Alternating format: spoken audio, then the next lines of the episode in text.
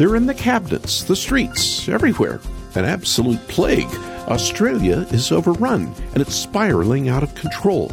Thousands upon thousands of mice have invaded. It's a plague of biblical proportions, or at least that's what many are saying.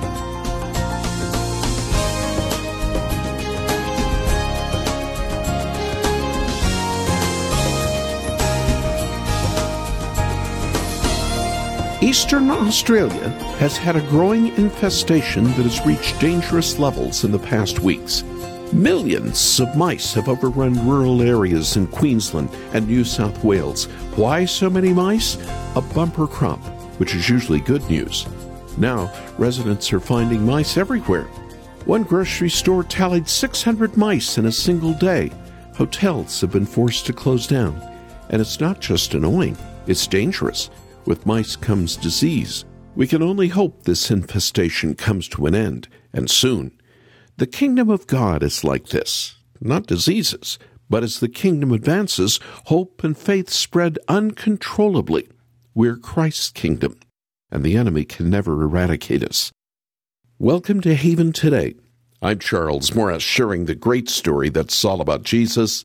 And on this Thursday, we're in a series called The Journey to Jerusalem.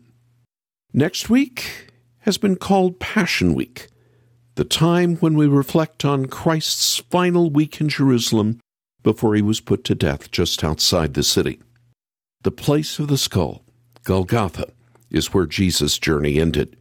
This week, we've been looking at stories that tell us how he got there. To tell all the wonderful things he did between his miraculous birth and his death on the cross, as the Apostle John said, would fill all the libraries in the world.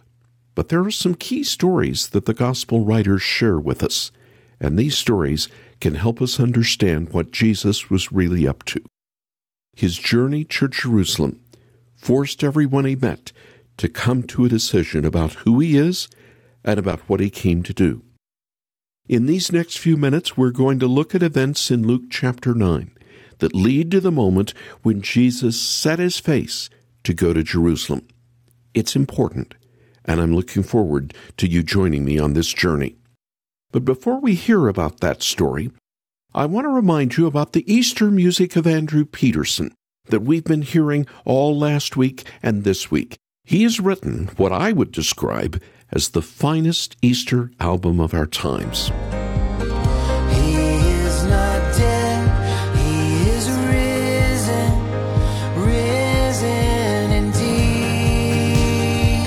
A sample from the song simply called Risen Indeed, just one of many that Andrew Peterson has on his latest album full of resurrection music. Recently, we were talking, and Andrew told me he wrote this album to help people see the greater story of a new world that the resurrection points us to. It's the it's the center of the whole thing, man. Like it, it, it was amazing to you know re- to read the New Testament through that lens, you realize that every sermon that was preached like hinged on the resurrection of Jesus, the mm-hmm. bodily resurrection of Christ. Mm-hmm. And so if that didn't happen, this is all a waste of time. Um, like, you know, I, somebody asked, uh, I heard somebody talking recently about like, okay, why are you a Christian? And the answer was because I believe the resurrection happened. Mm. Like that's it. It's not the, that Christianity is a is a better way to live I think it is, mm. but that's not why you're a Christian. It's not just a mm. philosophy mm. by which you you live. Like there is this uh, this fact that happened in history that we can't wiggle around, which is that this person named Jesus was God and he loves mm. us. And so uh, anyway, yeah, I just I, I once I realized, you know, that that that was this central part of the gospel it just has changed the way that i live my life you know? Mm-hmm. um, once i realized that the new creation is is grounded and beautiful and it's a remade earth uh, like it changes the way i tend my own garden literally and like i'm looking at it right in front of me. Right. Um, i i i think about the fact that the daffodils coming up out of the ground in the springtime are trumpeting the resurrection. You know? mm, mm. they they they preach the story. All of creation preaches it, yes. the sermon every year, and so it's just it's all in there. Sorry, you you you've gotten me going. I'm just that's all it's, right. It's uh it's a spring day in Nashville, and so I believe the gospel more than ever. You know, that's award winning musician and author Andrew Peterson. I want you to have his deluxe version of the Resurrection Letters Volume 1 that includes a bonus five extra songs. The music will stir your heart to worship as you hear the lyrics telling the story of Christ's death and resurrection in a biblical and artistic way. Call us after this program. Please make a gift to support the ministry and make sure you ask for Andrew Peterson's Resurrection Letters 1.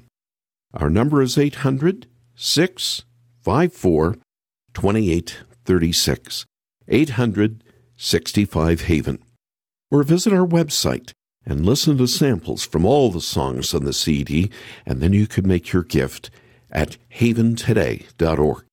Haventoday.org. And now let's get started with one of those songs from the Resurrection Letters 1 album by Andrew Peterson.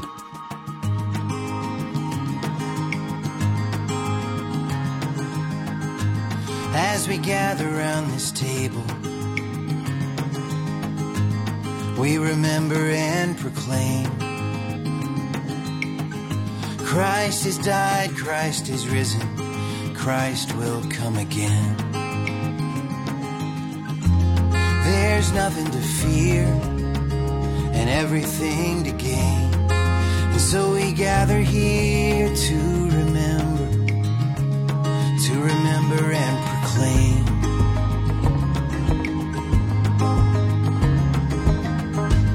Every footstep tells the story as the people join the feast. We remember his blood and body broken for you and me.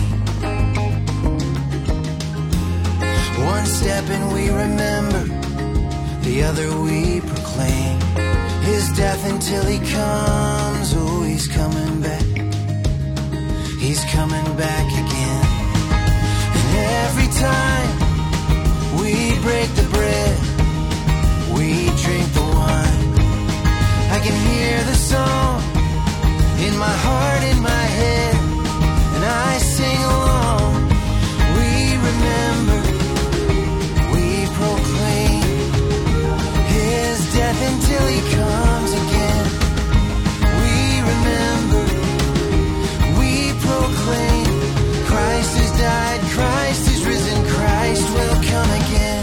A song that looks back, a song that looks forward. May we remember and proclaim that Christ has died, Christ has risen, and Christ is coming again. Another powerful song from Andrew Peterson's Resurrection Letters 1. I'm Charles Morris, and This is Haven Today and a program called The Journey to Jerusalem. The great writer C.S. Lewis was most famously the author of the Chronicles of Narnia, a series written for children. But he wasn't just a writer of wonderful tales for kids, he was a brilliant and well respected scholar back in his day. He was a soldier in the Great War, and it radically shaped the rest of his life. It turned him back to the Lord, for one thing, but it also gave him a powerful voice during the Second World War, when he was invited to give a series of talks on the BBC. These talks eventually became his most popular nonfiction book, called Mere Christianity. The talks were simply inviting anyone who was listening to come to Jesus, to convince people that Jesus Christ was who he said he was, that he was God, that he was the Messiah. And in these talks, he gave his listeners three options about Jesus, and they're options that still apply today. C.S. Lewis said that there are only three options. You either believe that Jesus Christ is a liar, a lunatic, or the Lord. He spent his time walking on this earth telling people that he was the Messiah, the Lord in the flesh. People even tried to stone him for saying God was his father. So there are only three options. Was he lying? Trying to deceive people not just into thinking he was a good teacher or a revolutionary, as some would have it, but into thinking he was God's own son. Lewis was right. This would make Christ worse than a liar. It would make him demonic, hardly a good teacher. But maybe he wasn't trying to deceive people. Maybe he was delusional. Many of us have read about cult leaders like Jim Jones of the People's Temple or Marshall Applewhite of Heaven's Gate. They were delusional. They really did believe they were sent by God to liberate people and to save them, and their delusions led so many into death. 916 died under Jim Jones' delusions, 39 under Applewhite. Was Jesus just a delusional lunatic? Or was he really the Lord in the flesh? Each of us is forced to answer this question. C.S. Lewis was clear. We can't escape answering the question. We will either dismiss Jesus as a fool, or we will reject him, spit on him as a cruel liar, or we will fall at his feet in worship, calling him our Lord, our Savior. Jesus doesn't leave us a fourth option. We can't follow him halfway because he isn't half a Savior. That's what we've been looking at this week. Stories of Christ, but stories that show us exactly who he was and what he came to do for us even today. That's the story that Luke 9 tells us. In Luke 9 and 10, Jesus was very busy. But he wasn't the only one doing any work. He sent out the twelve, and then seventy two disciples into the towns and villages ahead to prepare the way for him, but also to preach the good news, to cast out demons, to heal the sick. Luke 9 1 tells us what this was like. When Jesus had called the twelve together, he gave them power and authority to drive out all demons and to cure diseases, and he sent them out to proclaim the kingdom of God and to heal the sick. So they set out and went from village to village, proclaiming the good news and healing people everywhere. When the apostles returned, they reported to Jesus what they had done. This was what it was like to be empowered by the Lord for ministry. The sick were healed, the demons were cast out, and the Lord's servants were left with story after story of what had happened. And when Jesus would enter a village, he would preach. Many would come to him and find healing for their souls. And along the way, Jesus did something amazing. He turned his attention to his disciples and he asked them a question Who do you say that I am? This was the moment. If they thought he was stringing them along this entire time, this was their chance to say it. But they didn't. Peter simply confessed, You are the Christ, God's Messiah. The crowds thought they were coming to Christ, but it was actually Him that was coming to them. And it's true for us as well. Jesus prepared the way to our hearts, and when we finally come to faith in Him, He's waiting for us at the door. God's Messiah.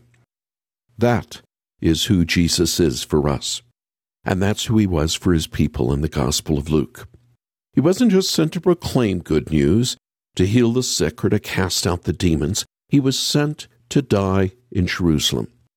And nowhere is that more clear than a little further in Luke chapter 9. As the time approached for him to be taken up to heaven, Jesus resolutely set out for Jerusalem. And he sent messengers on ahead who went into a Samaritan village to get things ready for him. But the people there did not welcome him because he was heading for Jerusalem. When the disciples James and John saw this, they asked, Lord, do you want us to call fire down from heaven to destroy them? But Jesus turned and rebuked them. Then he and his disciples went to another village. Luke telling us that Jesus resolutely set out for Jerusalem. But if we were to read this verse in the original language, it would say Jesus set his face to go to Jerusalem. Jesus knew exactly what he was here for, and when the time came, he set his face to finish the work the Father had sent him to do. But his disciples still didn't quite get it. They had gone ahead to a Samaritan village. Samaritans, you know, were despised already because They were seen as traitors. But the disciples went on ahead to this village. They were there to prepare the way. But the people there didn't give them a warm welcome. They didn't listen. They rejected their word, and they didn't want Jesus to come either. The disciples thought they knew what to do next call down fire from heaven to consume these sinners. They didn't realize that Jesus had already set his face to Jerusalem to be consumed by the fire of the Lord on behalf of sinners, sinners like the Samaritans, and sinners like the disciples, and sinners like me. And yes, you too. Jesus was heading to Jerusalem to take the full weight of our sin upon his shoulders. He didn't want to call down fire from heaven to destroy people that were rejecting him. He was about to die for them. We, all of us who trust in Jesus, live in an upside down kingdom. But it's his kingdom. The kingdom where the king pays the taxes, the citizens live rent free, and enemies are turned into friends. Jesus did that. And he did that for us. We were just like those Samaritans at one point, and we're still like them from time to time, wouldn't you say? Unwilling to hear from the Lord because we know what he has to say will cut us to the heart? We know that his word will call us to change, so we put up our walls. We push him away. But Jesus set his face to Jerusalem. He didn't turn away from us, and he won't turn us away either. It's another powerful reminder to us as we look ahead to Easter next week that our faith, our salvation, hangs on the shoulders of a crucified man outside the walls of Old Jerusalem. After Jesus rose from the dead, as he was talking with his disciples outside of the city, he reminded them that the Messiah had to suffer like that. He had to be scorned and spit at and whipped, tortured. He had to be crucified. But that would not be the end. He had to suffer all these things, he said, but afterwards he would enter into his glory. And by God's grace and the Father's love, Christ will bring us to glory with him. That's our hope.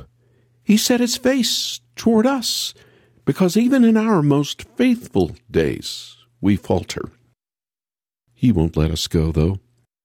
And as we travel with him on our own journey, our journey to the new Jerusalem, we know that he's with us every step of the way. Lord, remember me when you come into your kingdom. Lord, remember me when you come into your kingdom. Who can ascend the hill of the Lord? The one who utters no untrue word, whose hands are clean, whose heart is pure. Who can ascend that hill? There is none righteous, no, not one. We are prodigal daughters and wayward sons. We don't know the half of the hurt we've done, the countless we have killed. Our priests are cheats, our prophets are liars. We know what the law requires, but we pile our sins up higher and higher. Who can ascend that hill? And I am a sheep who's gone astray. I have turned aside in my own way. Have mercy on me, son of David. Lord, remember me when you come into your kingdom.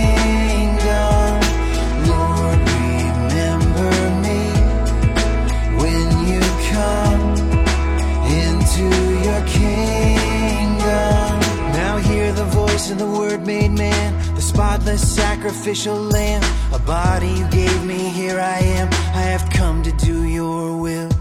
And no one takes my life, you see. I lay it down now willingly, and I will draw men to me when I ascend that hill.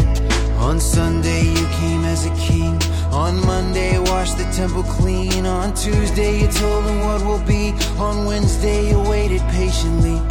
On Thursday you said it is time I'll drink this cup Cause it is mine On Friday, Lord, you poured the wine Like a thief on the cross as he hung there dying For crimes that were no use denying While the righteous judge hung right beside him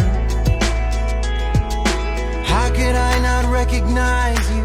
How could I not recognize you? How could I not recognize my Lord? My Lord, remember me when you come into your kingdom.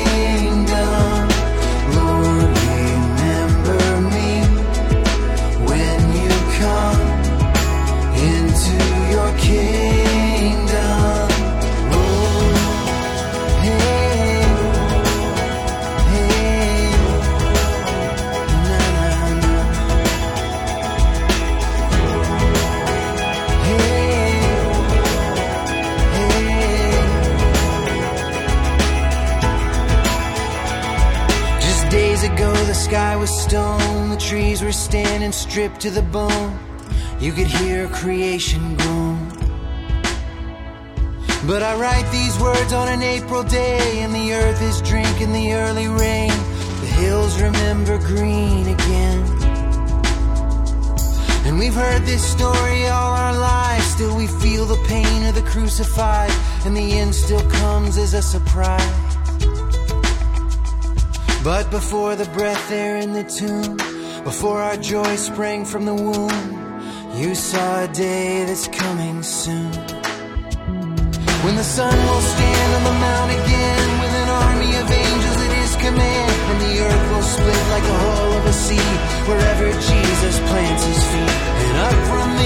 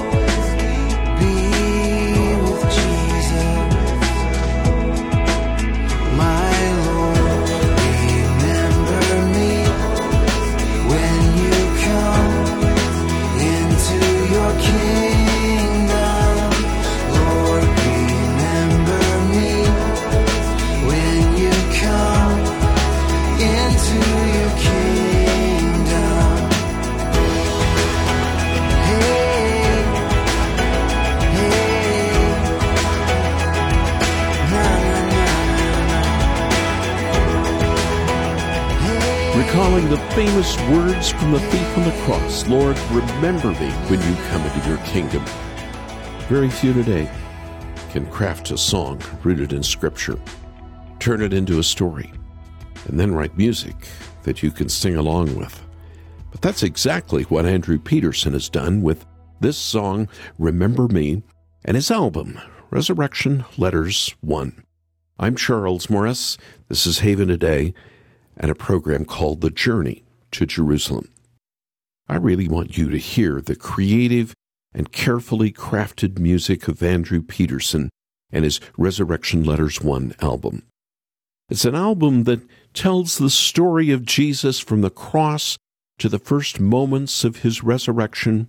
His once dead heart begins to beat again. And it concludes with two mighty songs of worship reminding us that Jesus is worthy of our praise and that he's seated even now at the right hand of his Father, holding all things together. This is an album, this Easter, that will move you to worship.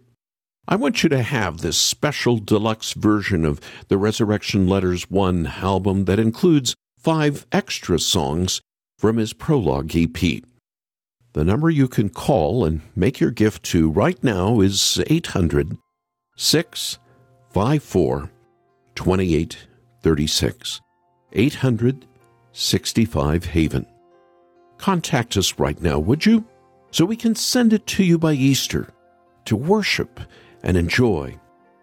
Or visit our website, and listen to samples from all the songs on the deluxe CD, and you can make your gift there at haventoday.org. Haventoday.org. And just before we go, I want to remind you about our new podcast.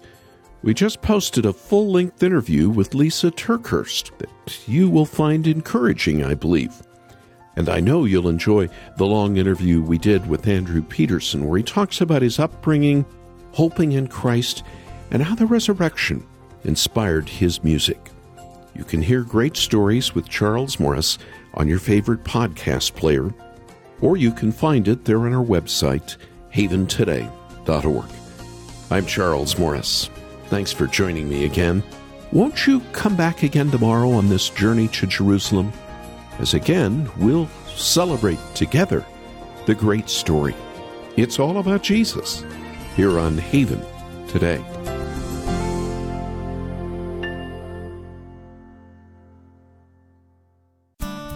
For your encouragement and your walk with Jesus. I'm Charles Morris with Haven Ministries, inviting you to anchor your day in God's Word.